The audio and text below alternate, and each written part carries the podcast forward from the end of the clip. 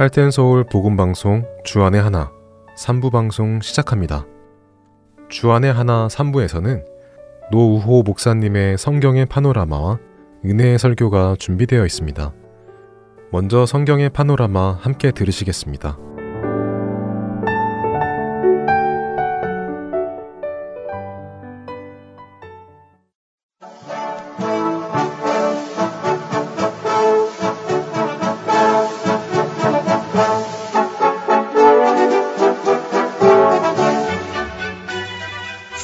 파노라마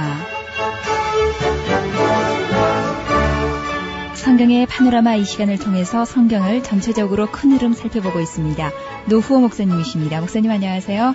반갑습니다. 김성윤입니다.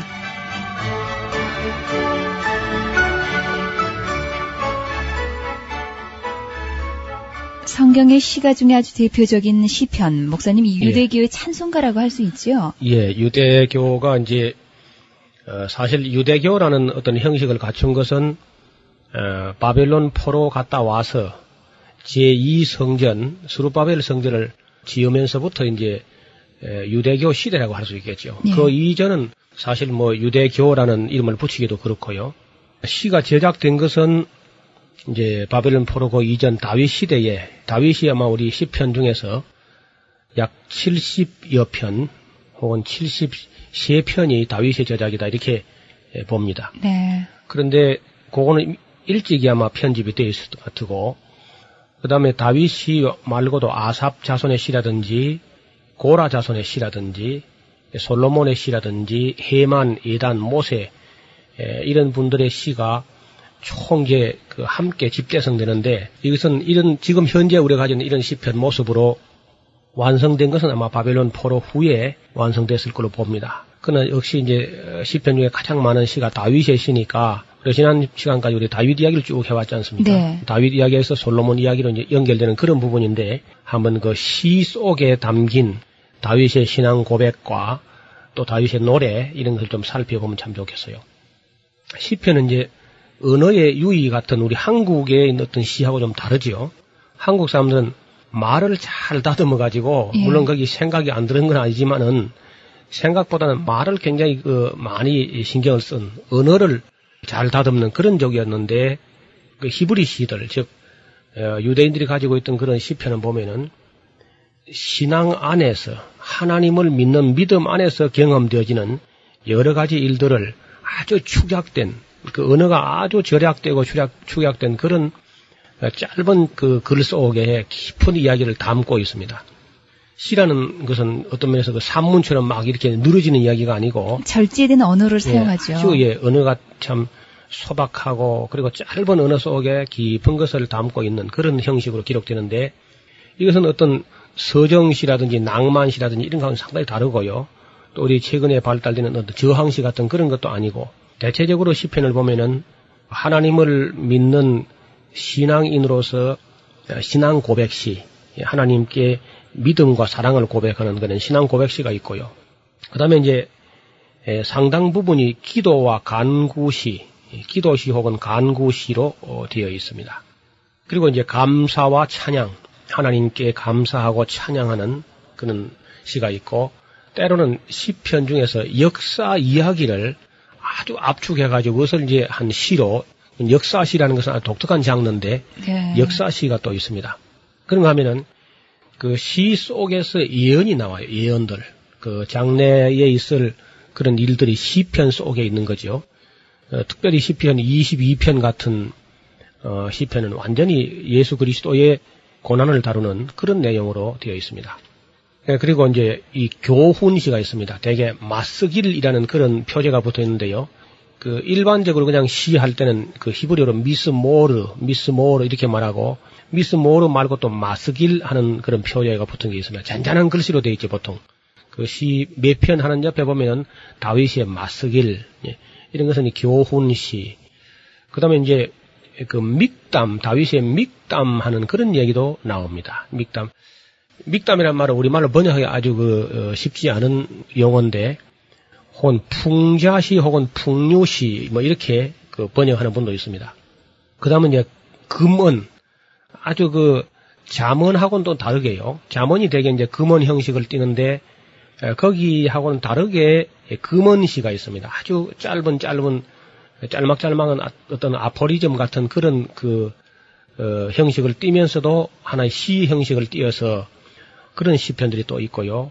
그 다음에 이제 간증시가 있습니다. 개인이 신앙 체험을 네. 시 속에 쭉 담아내는 그리고 이제 애가 저 그 슬픈 노래 그 이스라엘의 범죄로 인한 그리고 그 징계에 대한 하나님 앞에서 슬퍼하는 그런 애가도 있고 지혜시가 있어요. 지혜 그 성경에 놀라운 지혜들을 그냥 서술형으로 하지 않고 시로 읊어내는 그런 어, 시편도 있습니다.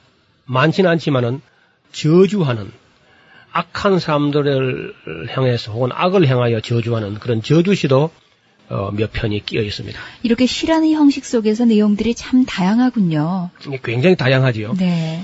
우리 이제 우리 찬송가도 보면은 그 앞에 보면은 그 예배 찬송 같은 뭐 찬양이 있고 그럼 기도시 성도의 삶에 대해서 한 노래가 있고 아니면 뭐 성부에 관한 노래, 성자에 관한 노래, 성녀에 관한 노래 에, 그런 노래가 이제 분류가 되는 것처럼 구약 성경에 있는 시편도 역시 유대인들의 곡조가 거기 붙어 있습니다. 우리는 지금 이제 가사만 보는 거죠. 보통 시, 책을 보면은. 네. 근데 거기 몇 편 하는 그 옆에 보면은 어, 소산님의 맞춘 노래 이런 노래가 있어. 이런 말이 있어요. 예. 많은 글씨로 그 소산님이라는 것은 이제 백합화 곡조라는 건데요. 수산나, 수잔 하는 말, 영어로 수잔 하는 말이죠. 그 이제 백합이라는 뜻인데 그 이제 소산님, 예, 수산나 하는 그런 곡조에 맞춘 노래, 예, 그는 곡 이름이 붙어 있으니까 히브리인들은 아는데 우리 물론 곡을 잘 모르지요. 약 절반 가량 되는 분량, 그러니까 73편 정도가 다윗의 저작으로 알려져 있습니다. 그 불분명한 경우도 있습니다. 누구의 저작인지 확실치 않은 그런 분도, 부분도 있지만은 대체로 70여 편은 다윗의 저작이고 고라 자손의 시가 11편이 들어 있고요. 그리고 아삽 자손의 시가 12편이 들어 있습니다. 솔로몬의 시가 한 두 편 정도 있고 그다음에 에단, 모세, 스가랴, 히스기야, 에스라의 시가 각각 한 편씩 그렇게 있습니다. 자세히 성경을 보면은 그 시편이 다섯 권으로 나눠져 있어요. 예. 1권, 2권 이렇게 나눠져 있는데 1권은 이제 1편부터 41편까지가 1권인데 이게 에, 이건 대체적으로 다윗의 겁니다. 1권은 막 거의 다윗의 것으로 되어 있고요. 그 다음에 42편부터 72편까지가 제2권 해가지고 어, 거기는 이제 이 고라 자손의 시, 예, 다윗의 시가 함께 섞여 있고요. 73편부터 89편까지가 제3권이고 90편부터 106편까지가 제4권이고 107편부터 150편까지가 제5권 그렇게 되어 있는데 그 히브리인들은 이렇게 생각합니다. 하나님께서 토라 즉 율법서를 5경을 주셨다는 거죠. 거기에 대한 보답으로 하나님께 찬양을 다섯 권 드렸다. 그렇게 이해를 하고 있습니다. 예. 그러니까 율법이 하나님께서 주신 그 신령한 복 받는 율법 다섯 권 5경이죠. 네. 창세기, 출애굽기, 레위기, 민수기, 신명기 이 5권을 주셔서 복 받게 하시는 그 하나님의 사랑과 은혜에 대한 보답으로 하나님을 찬양하는 찬양을 다섯 권을 드렸다. 그렇게 이해를 하고 있는 겁니다. 인간의 의지가 의식적 의지가 개입되지 않도록 하는 한 방편으로 성령이 아주 깊이 감동하는 가운데 그 시로서 흘러나오는 거죠. 네. 성령의 음성이 그런 의미에서 시편은 상당히 영적인 글이죠. 인간의 그 어떤 의식적인 의지를 가지고 서술해 나가는 것보다도 우리의 마음을 완전히 정말 하나님께 맡겼을 때, 또 우리 영혼이 아주 성화되고 깨끗하게 돼 가지고 거룩하게 되었을 때에 성령이 임재하면서 한 사람의 심령을 하나님의 성령이 연주하듯이 그 메시지가 흘러나오는 겁니다. 네. 그래서 시편을 보면은 다윗이 물론 경험한 것을 기록한 것도 있고 경험 안 된 거예요 실제적으로 자기 일생에 경험 안 된 것이 다윗의 입을 통해서 지금 시가 쭉 흘러나옵니다. 근데 알고 보니까 이것이 나중에 다윗으로부터 천 년이나 지난 후에 900년 이상 지난 후에 우리 예수 그리스도에게서 경험될 것이 다윗의 입을 통해서 나왔단 말이죠. 그래서 그렇군요. 다윗의 입을 의탁하여 장래에 일어날 일을 하나님 말씀하셨다. 그때 대표적인 시가 이- 시편 22편이죠. 그래서 이제 이런 부분을 베드로가 나중에 주석을 할 때 보면 베드로 전서에 베드로가 해석한 걸 보면은 선지자들 속에 그리스도의 영이 계셔가지고 장차 받으실 고난과 후에 얻을 영광에 대해서 노래했다는 겁니다. 시인의 가슴 속에서 성령이 그러니까 그 시편이 얼마나 영적이겠습니까? 그렇군요. 그러니까 다른 성경도 다 성령의 감동으로 된 책이지만은 시편은 특별히 그 깊은 성령의 감동에 의해서 그렇게 아주 절제된 그런 축약된 언어를 가지고 농축되어 있는 그래서 정말 어, 묵상할 만한 그런 그 글들이 시편 속에 있습니다. 그 시편은 하나님과의 교제의 이상들이 투영되어 있는데 그 안에는 죄로 인한 어떤 슬픔이라든지 정말 우리가 불완전한 우리가 완전성을 추구한다든지 또 믿음의 빛을 따라서 어둠을 두려워하지 않고 걸어가는 그런 담대함을 노래한 거라든지 하나님의 계명에 대한 순종을 노래한다든지 예배에 참여하는 그 기쁨을 노래한다든지 하나님 성전에 올라가는 노래 뭐 그런 노래도 있습니다. 그리고 징계 받을 때에 참 겸손한 자세로 하나님께 드리는 그런 기도가 있고요. 그리고 악은 지금 득세하고 있지만 궁극적으로는 멸망한다는 그런 믿음을 가지고 신앙 고백을 하는 그리고 교훈을 남기는 그런 말씀도 있습니다. 그리고 어떤 데는 삶의 폭풍 가운데서 느끼는 어떤 그러면서도 하나님을 의지함으로 느끼는 그런 평강이 그 시 속에 드러나고 있죠. 이러한 모든 것들에도 불구하고 시편은 어, 주로 노래 부르는 가사 형식으로 그렇게 되어 있습니다. 어, 시편은 의심할 여지가 없이 어, 제2성전의 찬송집이다 그렇게 보는 거죠. 그러니까 솔로몬 시대에 보다도 바벨론 포로 갔다 와가지고 제2성전 때의 이성전 시대, 스로바벨 성전 시대에 아주 체계화되어지고 이것이 아주 많이 예, 불려지면서 그 유대교를 형성했다고 봅니다. 유대교가 다시 말해 유대교 시대에 남긴 큰 업적이 시편들을 다 모았다는 겁니다. 5권으로 편집을 해서 오늘 우리에게 전해진 건 정말 감사한 일이죠. 시가서 중에 이제 잠언은 읽기가 참 재미가 있지요. 예. 그리고 아주 그 뭐 깨소금 같이 그 진리의 말씀을 아주 고소하게 그리고 아주 다르게 에, 느껴지는 그런 글들입니다. 잠언이 성경에 있는 걸 교회 나가서 상당히 있다가 알았는데요. 잠언을 읽다 얼마나 놀랐는지 그 어떻게 이런 놀라운 지혜가 한 사람 머릿속에 이렇게 폭포수 같이 계속 나왔을까 그런 생각을 하면서 참 탐독했던 그런 책입니다. 누구나 그저 읽어서 서로 교회를 안 나오는 사람이라도 자문에 있는 지혜를 읽으면 참 인생에 아주 보탬이 되고 참 세상을 사랑하는 지혜가 될 것 같아요. 대체로 이제 이 시편이 상당 부분이 다윗이 쓴 것처럼 또 자문은 상당 부분이 솔로몬의 자문이라 할 수 있습니다. 그래서 아예 뭐 다 솔로몬 건 아닌데도 그냥 솔로몬의 자문이다 이렇게 일반적으로 알려져 있는데 자문 내용 속에 한80% 내지 90%가 어, 솔로몬의 작품이고요. 그 다음에 이제 아굴의 자문이 있고 르무엘의 자문이 있고 또 이제 좀 흩어져 있다가 어떤 지혜자의 말씀을 또 첨가한 것도 있고 좀 그렇습니다. 그 유대 전성에 보면은 솔로몬이 청년 시절에 뭐 청년이라도 결혼을 했지만은 청년 아내가 60좀 되고 어떤 첩이 한 80명 정도 그 정도 될 때에 아가서를 쓴 걸로 되어 있습니다. 네, 그리고 이제 중년에 자문을 썼고요. 그리고 한번 호되게 타락을 했다가 다시 은혜를 회복한 다음에 깨닫고 나서 회개하고 나서 전도서를 썼다. 이렇게 말하는 분들이 있습니다. 네, 뭐 아가서를 뭐, 제일 먼저 썼군요. 그렇죠. 이제 아가서는 젊은 날에. 네. 그건 아가서는 다음 시간에 우리가 좀 살펴보기로 하고요. 어떤 오늘 성경 그냥 순서대로 하면 자문을 조금 살펴보기를 원합니다. 이 자문은 쓰기는 솔로몬이 썼지만은 지금 현재 이런 모습으로 완성시킨 것은 히스기야 때에 히스기야의 신하들이 예, 편집을 한 것이다. 그렇게 기록되어 있습니다.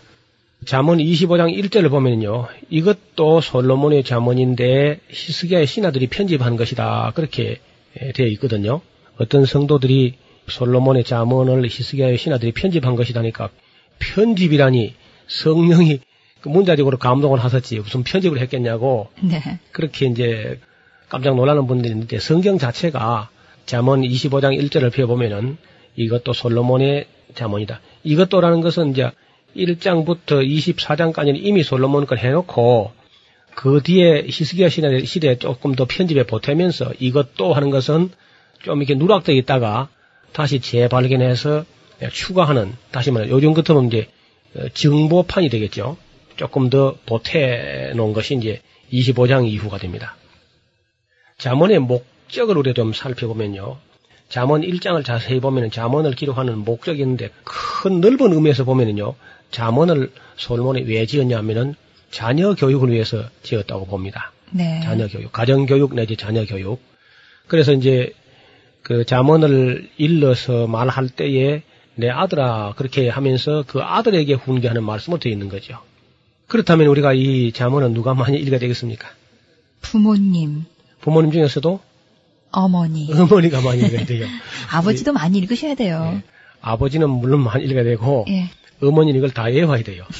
어머니는 열심히 읽어서 그냥 이 세상적인 그저 기분 나쁜 감정적인 잔소리는 아이들이 반발합니다, 되게. 근데 주의 교양과 훈계로 어, 성경에 있는 이 깊은 아름다운 그런 교훈으로 잘 심어두면은 어린아이들 마음속에 잘 박힌 목같이 그렇게 아주 탁 박혀 있어야 돼요.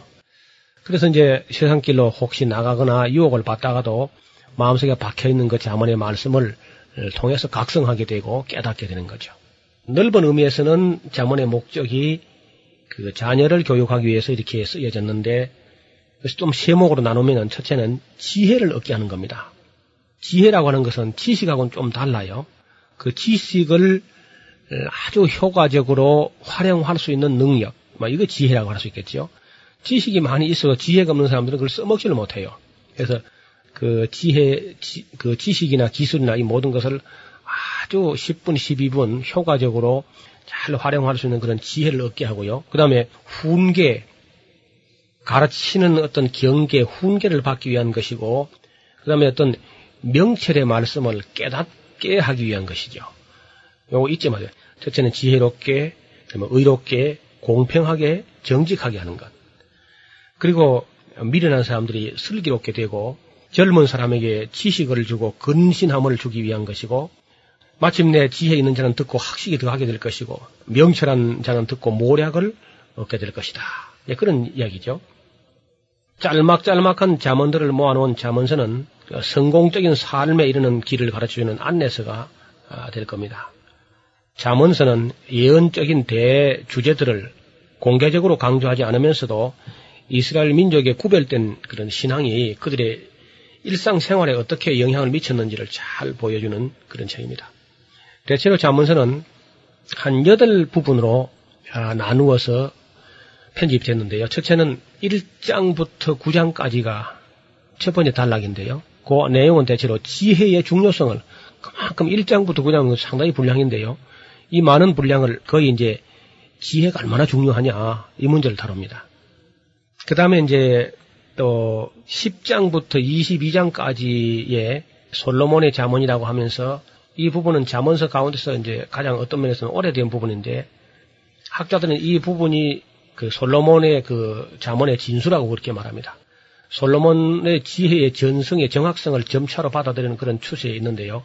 열왕기 상서 4장 29절 이하에 보면은 그렇게 되어 있습니다. 이 부분에서는 약 375개 정도의 자문이 계속적인 순서 없이 막 지혜의 유익함을 아주 굉장히 강조하는 그런 이야기로 열거되어 있습니다. 역시 이제 22장부터 어, 또다시 한 단락이 되는데 22장부터 24장까지 이 부분에는 가난한 자를 보살필 것을 어, 이야기하고요. 그럼 이 관원들 공직자를 세우거나 간원을 세우면은 거기 존경하고 따라줄 것을 이야기를 합니다. 자식을 징계하라는 이야기라든지 순결을 강조하는 그런 내용으로 쭉 이어집니다. 그리고 이제 추가된 지혜자의 말씀이 24장부터 있고요. 24장 한 장이 또 추가된 말씀이라고 합니다. 그리고 25장에는 이건 또다시 이제 부대에 이것도 솔로몬의 자문이다 하면서 히스기야 신하들이 자문서를 편집해 놓은 이야기를 씁니다. 그리고 그 뒤에 이제 30장 한 장은요, 아굴이라는 사람의 자문인데, 그 아굴에 대해서는 우리가 별로 아는 게 없습니다. 단지 이 아굴의 자문이 여기 있었다 하는 것 뿐인데 아주 겸손한 그런 자세로 이야기를 합니다. 그 다음에 르무엘의 자문이라고 하는 것이 31장 1절부터 9절이 절제에 대한 권고가 내포되어 있습니다. 그리고 이제 자문 그 유명한 31장 10절에서 31절까지 보면은 그 현숙한 여인의 아름다운 이야기, 아니 여성상 가장 그 현숙한 여성상을 그리고 있죠. 아마 우리 여성들은 또 특별히 이 부분을 몇 번 좀 읽어봤으면 좋겠다 그런 생각을 합니다. 히스기야 왕의 시대는 대체적으로 그 BC 715년에서 686년 정도 되는데요. 이럴 때 이제 그 자문 같은 문학 하나의 그 문학 장르를 하면 아포리즘에 해당하는 그런 문학들인데 이것이 예, 집대성되어지고 또 소중한 줄 알고 그래서 챙겼다는 거 아닙니까? 오늘날 우리가 위대한 어른들이 남긴 말을 잘 어록집을 만들어 챙기듯이 히스기야 시대에 그런 아름다운 일이 일어났습니다. 어, 신약에서도 이 잠언은 몇 번 이렇게 인용되기도 하고 지혜를 얻기 위해서는 우리가 잠언을 많이 읽어두면은 어떤 사람이 무슨 질문할 때 혹은 전도할 때 아주 좋은 무기가 된다고 봅니다. 다른 성경도 그렇지만은 특별히 자문 같은 것은 어, 읽고 또 읽어서 입에 그냥 줄줄 흐를 만큼 그렇게 읽어두는 것이 그것이 참 바른 길 가는 길이 되겠죠. 예수님께서도 내가 곧 길이고 진리고 생명이다 말씀하셨는데 인생길을 바르게 그 인도하는 이정표가 바로 이 잠언 속에 있다는 거 아니겠습니까? 그래서 우리가 특별히 그 젊은 날에 나이가 많아서 이 잠언을 읽으면요 끌끌하게 됩니다. 아이고 진작 읽을 걸 내가 이 지혜자의 말씀에 왜 길을 기울이지 않았던가 하고 후회하게 되니까 그 나이 많아서 읽으려고 하지 말고 잠언은 어릴 때 그리고 젊어서 많이 읽기를 바라고 또 어머니들이 이것을 많이 읽어서 자녀 교육에 10분 활용하게 되면은 우리 자녀들이 탈선하지 않고 지혜롭게 의롭게 공평하게 정직하게 겸손하게 부지런하게 될 줄로 믿습니다. 감사합니다. 지혜를 얻는 길, 가장 확실하고 좋은 길은 여호와를 아는 길입니다. 여호와를 아는 것이 지혜의 근본이라고 그랬으니까요. 성경의 파노라마 노후 목사님이셨습니다. 목사님 고맙습니다. 감사합니다. 김성윤이었습니다.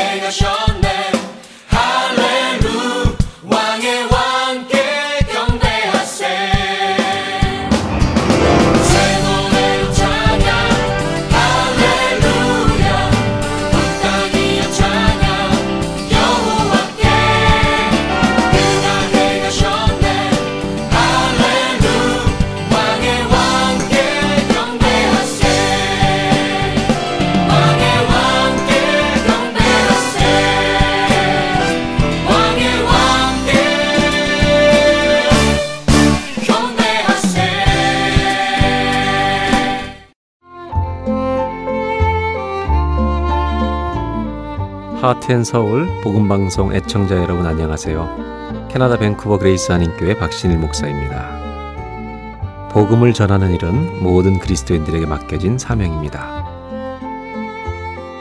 하트앤 서울 복음방송은 생명의 근원 되시는 예수 그리스도만을 전하는 방송사입니다. 여러분의 기도와 후원으로 이 사역은 계속될 것입니다. 믿지 않는 자들에게는 복음을, 믿는 자들에게는 영적 성장을 전해줄 것입니다. 이 귀한 사역에 여러분들의 동참과 기도와 후원을 부탁드립니다. 감사합니다.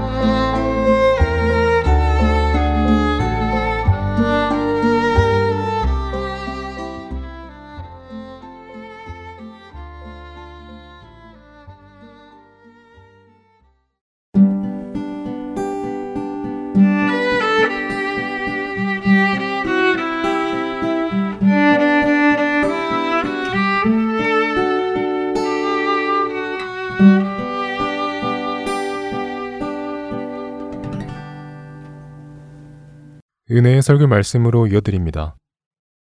오늘 설교 말씀은 경기도 성남시 선안 목자교회 유기성 목사님께서 이사야 62장 6절부터 7절까지의 말씀을 본문으로 세상을 이기는 것은 기도입니다. 라는 제목의 말씀 전해주십니다. 은혜 시간 되시기 바랍니다.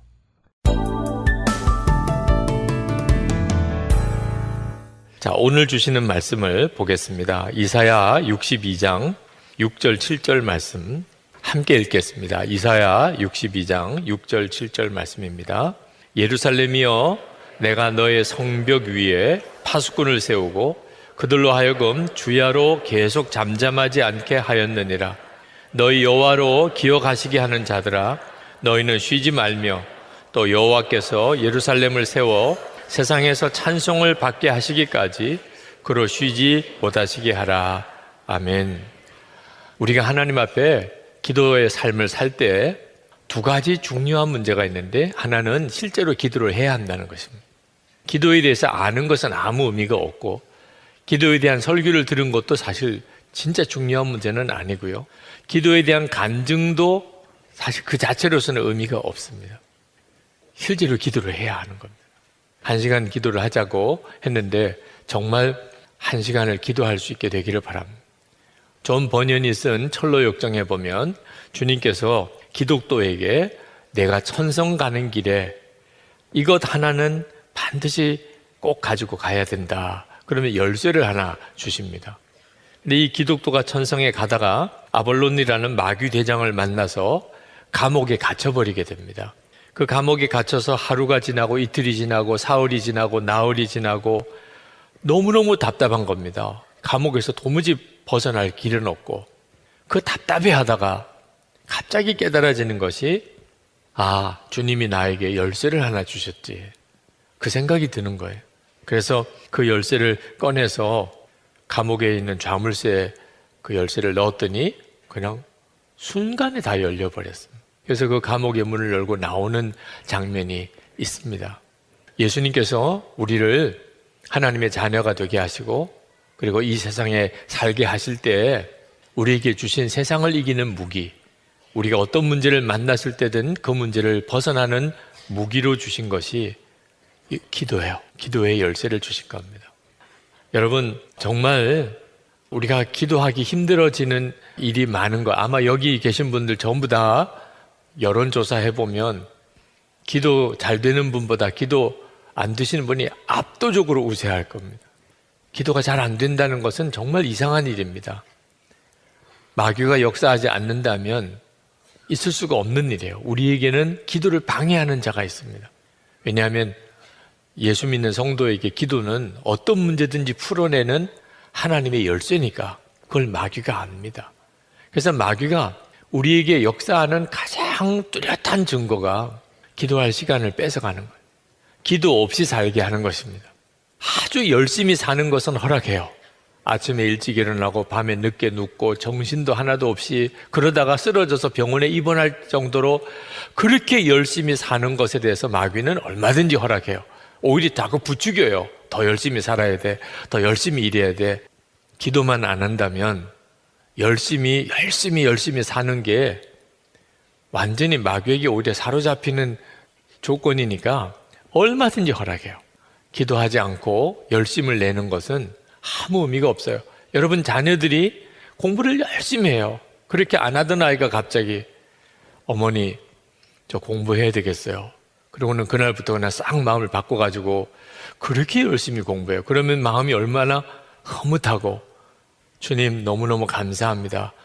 대부분 그냥 그렇게 반응합니다. 중요한 것은 기도가 있느냐는 거예요. 기도가 빠진 상태에서 어떤 것도 우리의 삶의 문제를 해결할 수가 없어요. 그래서 마귀가 다른 건 다 하게 해줍니다. 다 허락해요. 하나는 못하게. 그래서 여러분들이 분별을 해야 합니다. 왜 기도가 잘 안 되나? 기도를 못하게 하는 악한 영의 역사가 내게도 일어나고 있구나. 그걸 알게 되면 그러면 벗어나고자 하는 간절한 마음이 생기게 됩니다. 그 영적인 분별이 안 되면 그냥 눌려 지내는 거죠. 기도만 안 하고 그래서 다른 것만 다 열심히 하고 사는 거예요. 오늘 이 시간에 여러분들 중에 내가 지금 나도 모르는 사이에 악한 영에게 굉장히 사로잡혀 있구나. 깨달으시기를 바랍니다. 실제로 기도가 안 된다면, 기도하지 못하고 산다면, 이건 뭐 부인할 수 없는 일이에요. 이것부터 바로 잡아야 합니다. 그래서 함께 기도하시라고 권하는 겁니다. 또 하나가 있습니다. 우리가 하나님 앞에 기도 생활할 때 실제로 기도하는 것과 함께 바른 기도를 해야 한다는 거예요. 바른 기도. 아무 기도나 하는 게 아니고 바른 기도를 해야 한다는 거예요. 기도하면 하나님이 우리의 마음의 소원을 다 이루어 주신다. 그건 미혹이에요. 그렇지 않습니다. 우리가 어떤 기도를 드려도 하나님이 다 들어주신다. 그렇지 않습니다. 어떤 분은 그런 아주 뭐 구체적으로 아주 정말 실감이 나게 그렇게 우리에게 메시지를 던져주신 분들도 있어요. 만약에 차를 내가 사기를 원한다면 그냥 하나님 나에게 차를 하나 사 주세요. 차가 생기기를 원합니다. 이렇게 기도하면 안 된다는 거예요. 빨간 차, 몇 cc짜리, 어느 회사에서 나온 거 정확하게 그렇게 기도를 하라. 그렇게 가르친 적도 있었어요. 여러분, 이거 완전히 속는 거예요. 절대로 그렇지 않습니다. 그게 믿음이 아니에요. 하나님 앞에 구체적으로 어떤 조건을 이야기하면 하나님이 우리의 기도를 들으신다. 그래서 기도하라. 그런 뜻이 아닙니다. 야고보서 4장 1절부터 3절까지 보면 너희 중에 싸움이 어디로부터 다툼이 어디로부터 나느냐? 너희 지체 중에서 싸우는 정욕으로부터 나는 것이 아니냐? 너희는 욕심을 내어도 얻지 못하며 살인하며 시기하여도 능히 취하지 못하므로 다투고 싸우는도다. 너희가 얻지 못하면 구하지 아니하기 때문이요. 구하여도 받지 못하면 정욕으로 쓰려고 잘못 구하기 때문이라. 자, 기도에 대해서 두 가지 문제가 있는데 실제로는 기도를 안 하는 게 문제고 또 하나는 기도를 해도 정욕에 쓰려고 잘못 구하는. 맨 그 기도밖에 없는 거죠. 여러분, 내 욕심이 아닌 정말 바른 기도를 드린다는 게 아주 부담스러운 분들도 있으실 거예요. 나는 오늘 정말 내 절박한 필요 때문에 왔는데, 그런데 그런 기도는 하지 말라는 건가? 그런 마음의 부담도 있으실 거예요. 여러분, 바른 기도를 하려고 꾸준히 기도를 애쓰면, 그러면 기도가 확 달라집니다. 왜 기도가 지치는 거죠? 구해도 해결 안 되니까 지치는 거예요. 근데 왜 주님이 들어주시지 않는다 그랬죠? 정욕에 쓰려고 잘못 구하기 때문이라고 한 겁니다. 그러니까 우리가 기도를 제대로 배우지 않고 바른 기도를 드리는 훈련을 받지 않은 상태에서 그냥 하나님 앞에 원하는 거 해달라고 이런 기도밖에 드리지 못하는 사람은 더 이상 기도 못하게 돼요. 왜? 하나님이 그대로 안 해주시거든요. 기도해도 소용없네. 이렇게 하게 되는 겁니다. 그러니까 우리가 하나님 앞에 정말 이 기도의 축복의 삶을 누리고 살려면 기도도 바른 기도를 할 수 있어야 하는 거예요. 우리가 예수님을 만나게 되면 그러면 기도의 내용이 달라집니다. 예수님을 만나기 전에 주님을 바라보는 눈이 뜨이기 전에 드렸던 기도와 주님을 내가 인격적으로 만나고 주님을 알고 주님과 교제가 깊어지면서 드리는 기도는 내용이 완전히 달라집니다. 이사야 선지자가 이스라엘 백성들이 우상 숭배하고 하나님의 말씀을 떠나고 정말 하나님이 가장 싫어하는 모습으로만 그렇게 사는 이스라엘 백성들에게 하나님의 심판을 선포했던 선지자입니다. 그런데 그 이사야가 이사야서 마지막 이사야 60장 이후에 보면 그가 하나님이 비록 이스라엘 백성을 징계하시겠지만 하나님의 이스라엘 백성을 다시 회복시킬 것에 대해서 예언하기 시작하세요. 그 부분은 정말 황홀할 정도입니다. 그리고 그 예언의 상당한 부분이 예수 그리스도로 인하여 우리 가운데 성취가 됩니다. 이 이사야 62장은 바로 그런 배경에서 이사야가 예언한 부분이에요. 하나님이 이스라엘을 치시겠지만 그들의 죄 때문에 이스라엘을 아주 무섭게 징계하시겠지만 하나님은 이스라엘을 다시 회복시키실 거다. 1절부터 제가 읽어 보겠습니다. 이사야 62장 1절부터 나는 시온의 의가 빛같이 예루살렘의 구원이 횃불같이 나타나도록 시온을 위하여 잠잠하지 아니하며 예루살렘을 위하여 쉬지 아니할 것인즉 이방 나라들이 내 공의를 묻 왕이 다 내 영광을 볼 것이요. 너는 여호와의 입으로 정하실 새 이름으로 일컬음이 될 것이며 너는 또 여호와의 손에 아름다운 관 내 하나님의 손에 왕관이 될 것이라 다시는 너를 버림받은 자라 부르지 아니하며 다시는 내 땅을 황무지라 부르지 아니하고 오직 너를 헵시바라 하며 내 땅을 빌라라 하리니 이는 여호와께서 너를 기뻐하실 것이며 내 땅이 결혼한 것처럼 될 것임이라. 황홀할 정도로 이스라엘 백성을 향하여 하나님이 구원을 회복하고 은혜를 회복하고 그리고 하나님의 복을 회복하고 그렇게 하실 것이라고 말씀하고 계세요. 믿어지지 않을 정도로 정말 놀라운 하나님의 회복의 약속을 주세요. 그런데 그러면서 당부합니다. 성벽에 파수꾼을 세워라. 성벽 위에 파수꾼을 세워라. 그, 그 파수꾼은 무슨 일을 하는 거죠? 하나님이 말씀하신 그 약속, 그 약속이 이루어지도록 그 파수꾼으로 서서 하나님께 끊임없이 기도하는 사명. 하나님, 이렇게 약속하셨잖아요. 하나님, 이렇게 말씀하셨잖아요. 하나님, 이것이 하나님 뜻이라고 하셨잖아요. 하나님이 그 말씀이 이루어지기를 원합니다.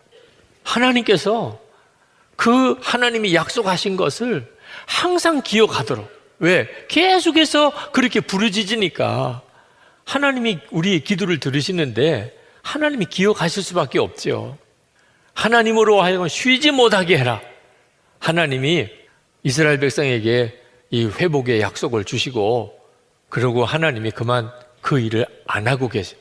그렇게 하나님이 내버려 두지 말라. 하나님이 계속해서 일하시게 하라. 그런 뜻이에요. 오늘 읽은 본문의 말씀이.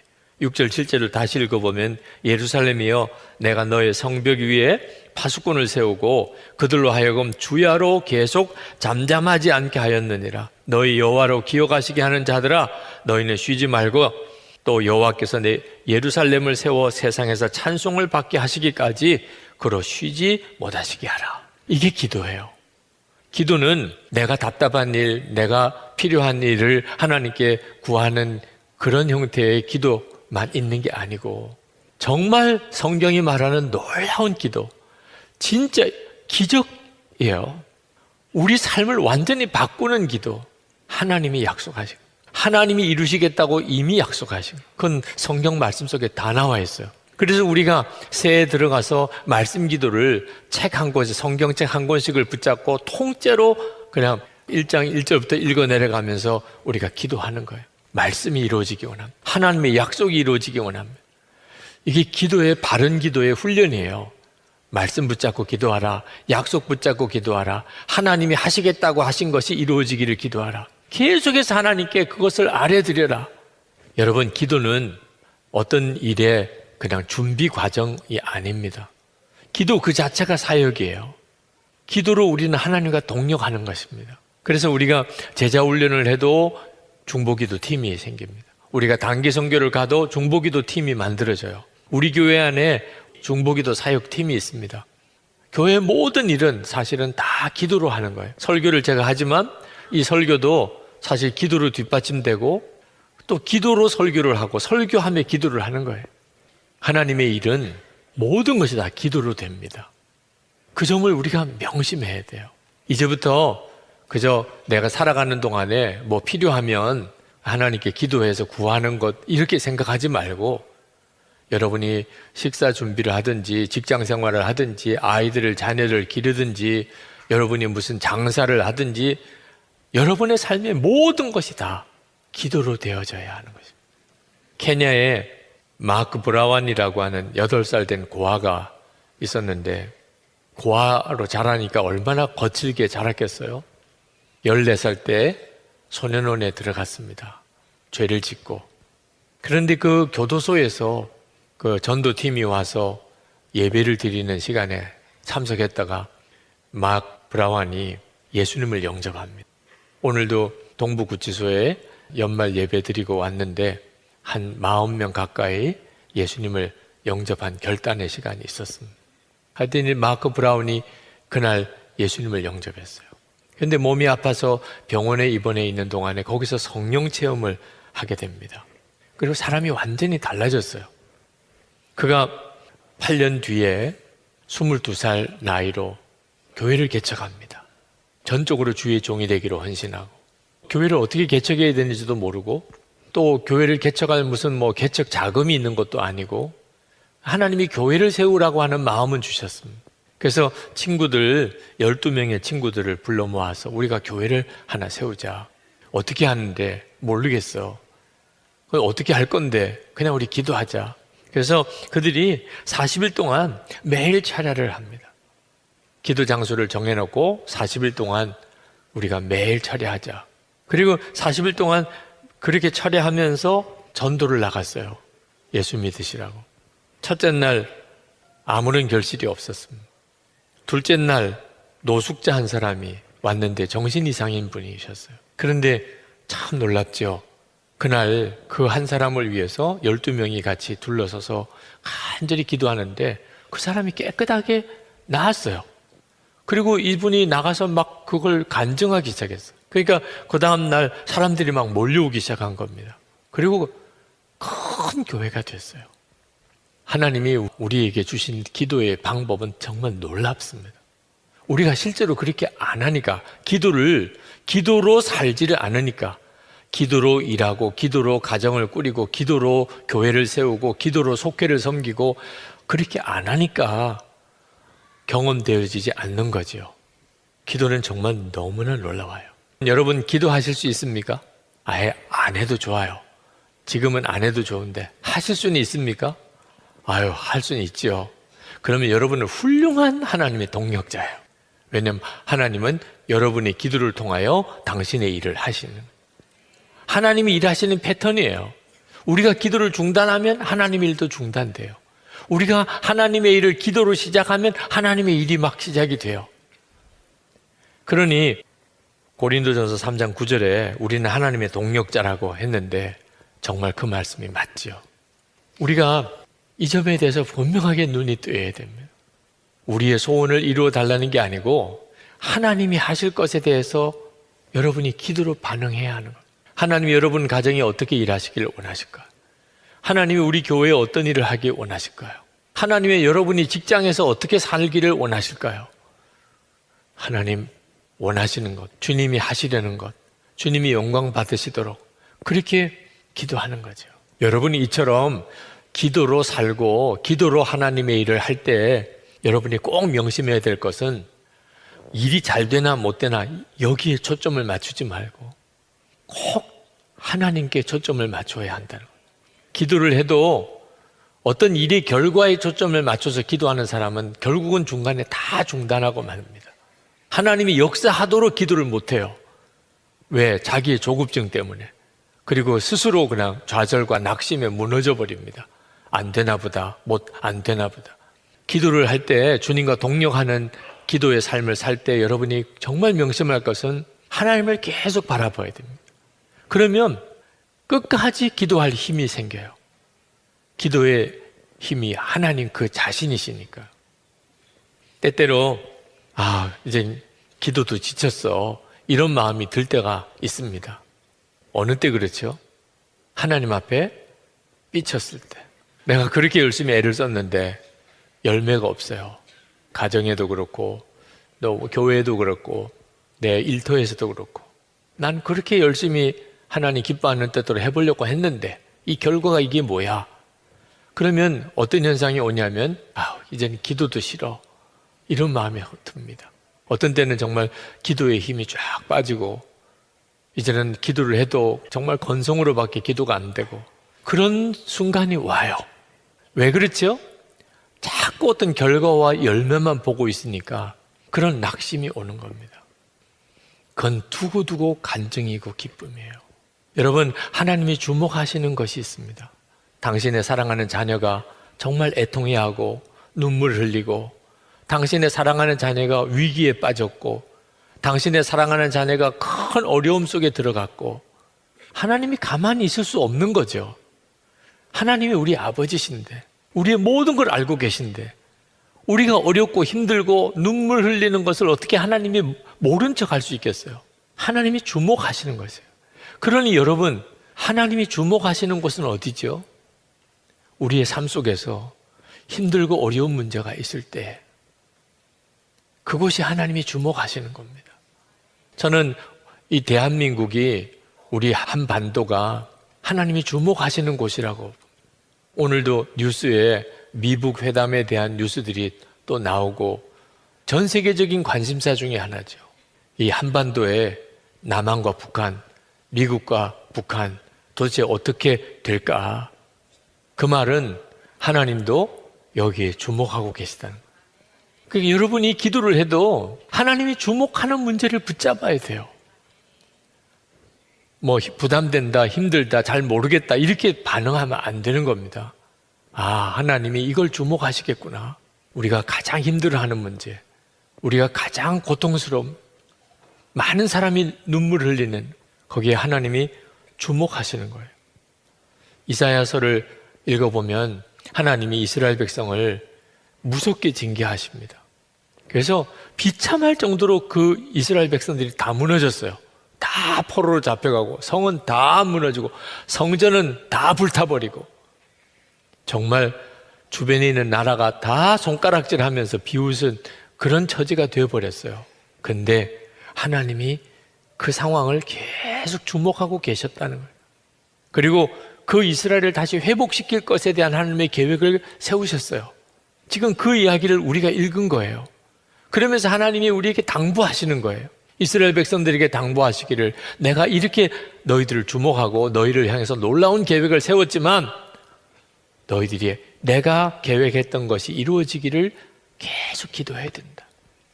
여러분, 하나님께서 정말 침묵만 하고 계신 것 같아 보여도 그렇지 않으십니다. 하나님의 때가 있기 때문에 우리가 생각하는 것처럼 하나님이 금방금방 역사하는 것처럼 보이지 않을 수 있지만 하나님은 우리에게 있어서 우리의 모든 일을 알고 계세요. 단 하나, 우리가 이 세상에서 하나님이 하시는 모든 것을 다 누릴 수 없다는 거 하나는 우리가 인정해야 돼요. 왜? 우리가 궁극적으로 가게 될 본향은 여기가 아니니까. 하나님, 그렇게 말씀대로 살려고 애를 썼는데 왜 이 모양밖에 안 돼요? 그렇게 기도했는데 하나님의 약속은 왜 아직 이루어지지 않는 거예요? 정말 하나님 앞에 따지고 싶은 것 많죠. 그렇게 하나님 앞에 신실한 종인데도 그렇게 교회는 부흥이 안 되는 목사님들도 계시고 어떻게 저런 목사님에게 저렇게 큰 교회가 가능할까 이런 경우도 있어요. 이유는요. 이 세상은 아직 하나님의 영광이 완전히 드러난 것이 아니니까 그런 거예요. 우리가 궁극적으로 받을 상급은 하나님 나라에 가서 얻게 되는 거예요. 그러니까 우리가 이 세상 사는 동안에는 뭔지 모르게 자꾸 미진한 점이 있어요. 그러니까 결과만 자꾸 보고 기도하지 말라는 겁니다. 하나님의 나라를 위해서 기도해도 하나님의 나라가 오늘 이루어질까, 내일 이루어질까, 이렇게 기도하는 사람은 결국 기도 못해요. 언제까지 기도하라는 말이냐, 이렇게 되는 거죠. 주님을 바라보는 사람은 오늘도 변함없이 하나님의 나라를 위해서 기도하고 또 기도해요. 주님이 그렇게 하시니까. 내 안에 너무나 놀라운 소망을 주십니다. 어느 사모님이 교인 칠순 잔치 초청을 받아서 이제 목사님과 함께 예배를 드리러 가셨는데 그 교인이 그렇게 하나님 기뻐하는 뜻대로 살려고 몸부림치신 그런데도 이상하게 형편은 좋지가 않아요. 참 신실하신 분인데 그런데도 경제적으로나 자녀들의 삶에서나 뭔가 이렇게 시원하게 하나님이 복을 주셨다고 그렇게 말하기는 좀 어려운. 근데 칠순 잔치에 가서 그 어려운 형편에서도 칠순이 되신 것을 기뻐해서 자녀들이 이렇게 잔치를 준비하고 예배를 드리는데 갑자기 주님의 음성이 마음에 들려오는 거예요. 내가 끝까지 달려만 와다오. 내가 너를 위해서 이렇게 잔치를 준비하고 기다리고 있다. 그 말씀이 확 마음에 와닿더래요. 아, 그렇구나. 하나님이 여기서는 세상에서는 요 정도의 잔치지만 상상이 안 되는 잔치를 하나님의 나라에 준비되어 있는 것. 이 세상에서 그 잔치를 맛보는 게 아니라 우리에게 하나님이 원하시는 것은 끝까지 달려만 와다오. 끝까지 달려만 와다오. 여러분, 하나님의 나라를 위해서 기도를 함께 시작하신 분들, 정말 오늘 드리고 싶은 말씀이에요. 기도의 낭만과 기도가 지치는 순간이 수시로 옵니다. 언제까지 이 기도 해야 되는 거야? 이런 생각도 들 수도 있어요. 네, 여러분, 주님을 바라보시면 누구에게나 다 주님이 그렇게 말씀하세요. 너 끝까지 달려와. 끝까지 달려와. 내가 너를 위해서 큰 잔치를 준비하고 있어. 그게 깨달아지고 믿어지는 사람은 기도했는데 안 되는 것 같고 그렇게 하나님 말씀대로 살았는데 열매도 없는 것 같은 이 위기를 이겨내요. 여러분, 하나님의 나라를 위해서 우리가 그렇게 기도해야 되는 이유가 뭡니까? 우리 스스로가 잊지 않기 위해서 그렇습니다. 오늘 여기 말씀해 보면 하나님으로 하여금 잊어버리지 않게 하기 위해서 부르짖으라고 그랬는데 사실 하나님이 어떻게 잊어버릴 수 있겠어요? 하나님이 약속하신 것을 하나님이 어째 잊어버릴 수 있겠어요? 이 말씀을 묵상하는데 아 하나님 그렇습니다. 우리가 잊어버리지 않기 위해서 여러분 하나님의 나라를 위해서 기도하는 사람하고 안 하는 사람하고는요 하나님의 나라를 잊어버리는 거냐 기억하는 건 극명하게 갈립니다. 하나님의 나라를 위해서 기도 안 하는 사람 하나님의 나라 자체를 잊어버리고 살아요. 그냥 이 세상이 전부인 것처럼 그냥 이 세상에서 영원히 살 것처럼 그렇게 하나님의 나라에 대해서 알고는 있으면서도 실제로는 전혀 기억을 못 하는 거예요. 그런데 매일 하나님의 나라를 위해서 기도해요. 매일. 그러니까 매일 기억나는 거예요. 매일 기억나는. 하나님의 나라가 있어. 하나님의 나라가 있어. 하나님의 나라. 우리가 이 세상에 살지만 눈에 보이는 건 세상이지만 그러나 하나님의 나라가 있어. 하나님의 나라가 이미 임했어. 우리 안에 임했어. 그러니 생각이 달라지는 거죠. 우리가 하나님의 나라를 기억하는 조건이 하나님의 나라를 위해서 기도하는 거예요. 내가 왜 사는지, 나는 어디로 가는지, 나에게 뭐가 약속되어져 있는지, 어떻게 우리가 그걸 잊어버리지 않을 수 있죠? 하나님의 나라에서 기도하는 사람만 잊어버리지 않을 수 있는 거예요. 그래서 하나님의 나라에 가보면 알게 됩니다. 하나님의 나라를 위해서 기도하지 않은 자는 하나님의 나라에 갈 수도 없어요. 기도도 안 했는데 그가 뭘 응답을 받아요? 여러분 하나님의 나라를 위해서 기도하는 것 엄청 중요한 일이에요. 또 하나 우리가 하나님의 나라에서 기도하는 것은 영적으로 굉장히 중요한 영향을 가지게 됩니다. 하나님이 하나님의 나라를 이 땅에 이루시는 이유가 뭐죠? 우리가 원하니까. 우리가 하나님의 나라를 원하니까 하나님이 주시는 거예요. 근데 우리가 하나님의 나라를 원하지 않아요. 그러면 하나님이 하나님의 나라를 우리 가운데 어떻게 주시겠어요? 우리가 원하지도 않는데 마귀가 가만히 있겠습니까? 하나님, 이게 무슨 일입니까? 인간들은 하나님의 나라를 원하지도 않아요. 사람이라는 존재는 다 세상에서 잘 되기만 원한다고요.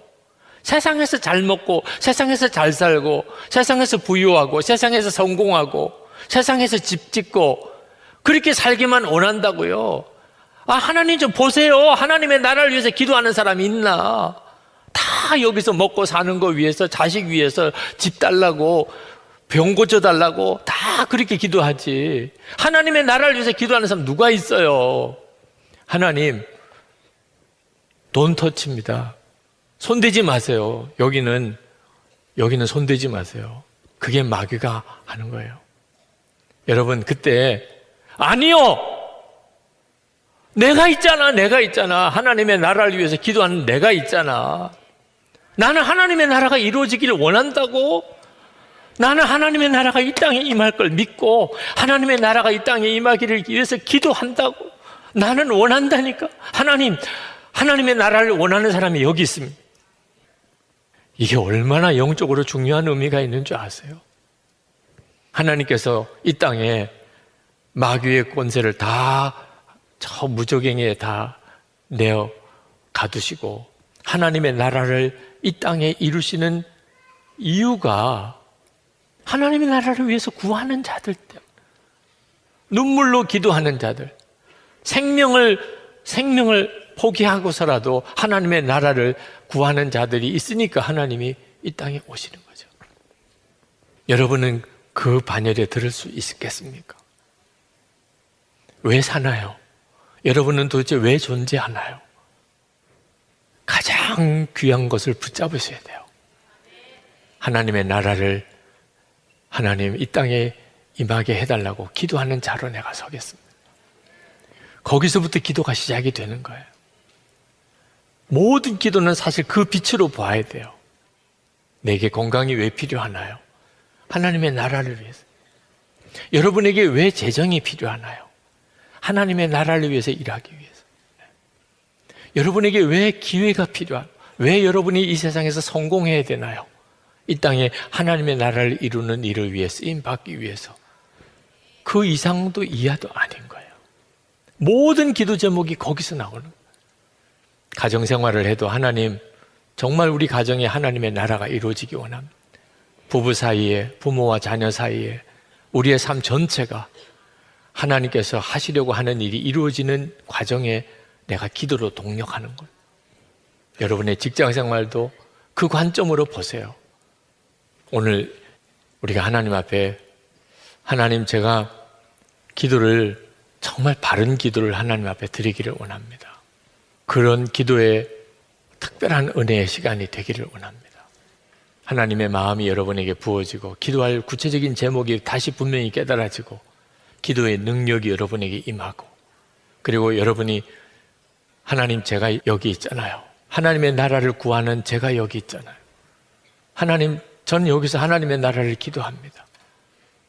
여러분의 가정에서, 여러분의 일터에서, 여러분이 사는 지역에서 하나님의 나라를 부르짖고 구하고 그리고 갈망하는 자로 서게 되기를 축복합니다.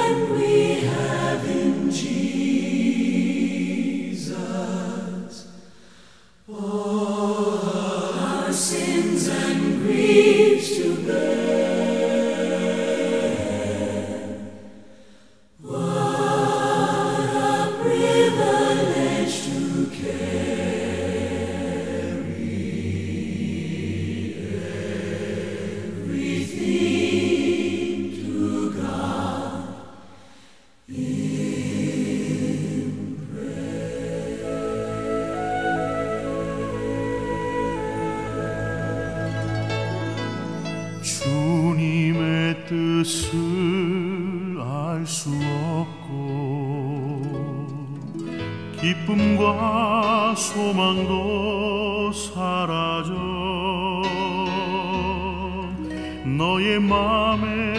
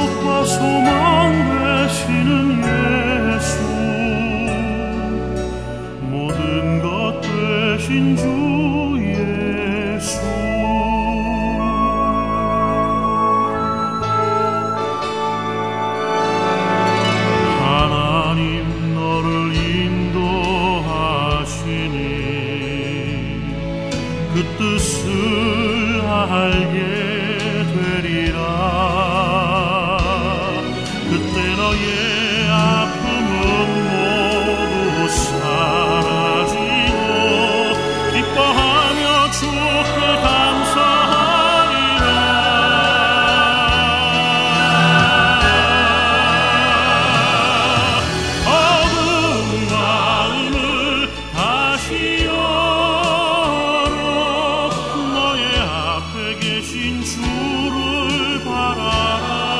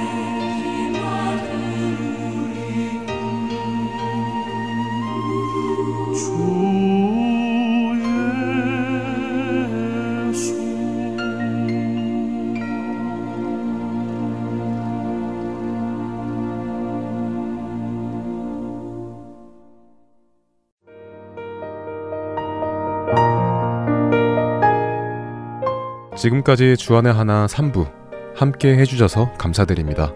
다른 방송들을 더 듣고 싶으신 분들은 홈페이지 www.할테앤서울.org에서 특별 방송을 클릭하셔서 들으실 수 있습니다.